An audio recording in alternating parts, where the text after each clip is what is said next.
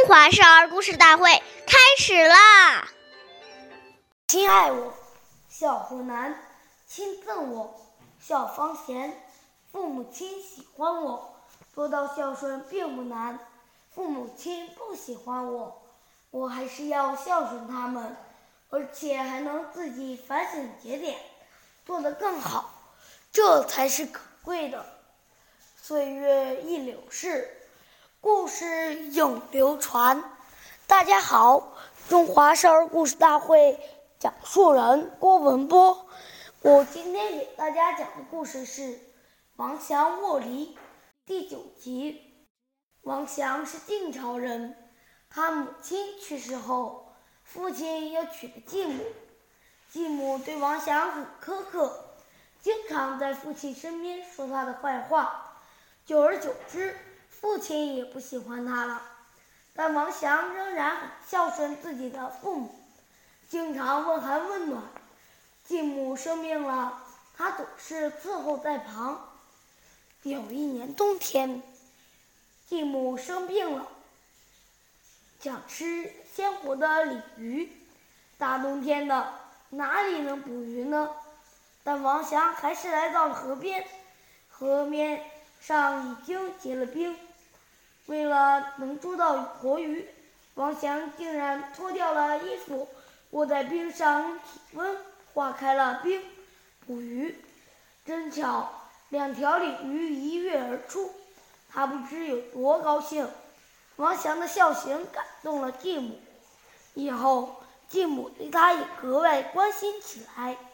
下面有请故事大会导师王老师为我们解析这段小故事。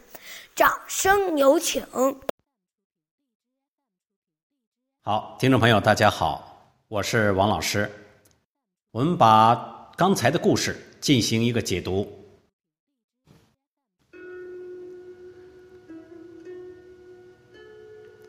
父母即使不辞，也不应成为自己不尽孝的理由，因为父母给予生命，并将我们抚育成人。这个慈德太大，做儿女的用任何方法都无法回报的。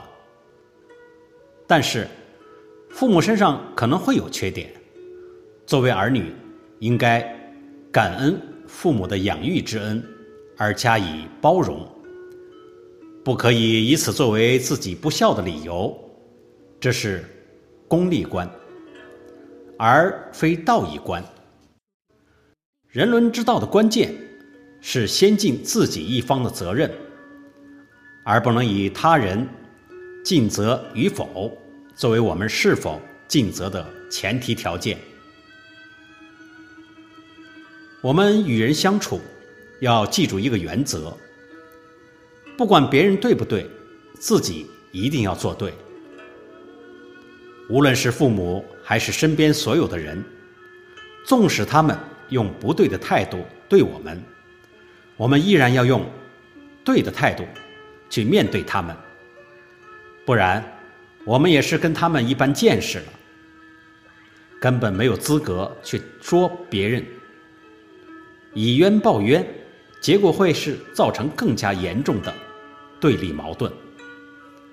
我们要相信，精诚所至，金石为开，这样。才能上演人生一出一出的好戏。谢谢大家的收听，我们下期节目再见。我是王老师。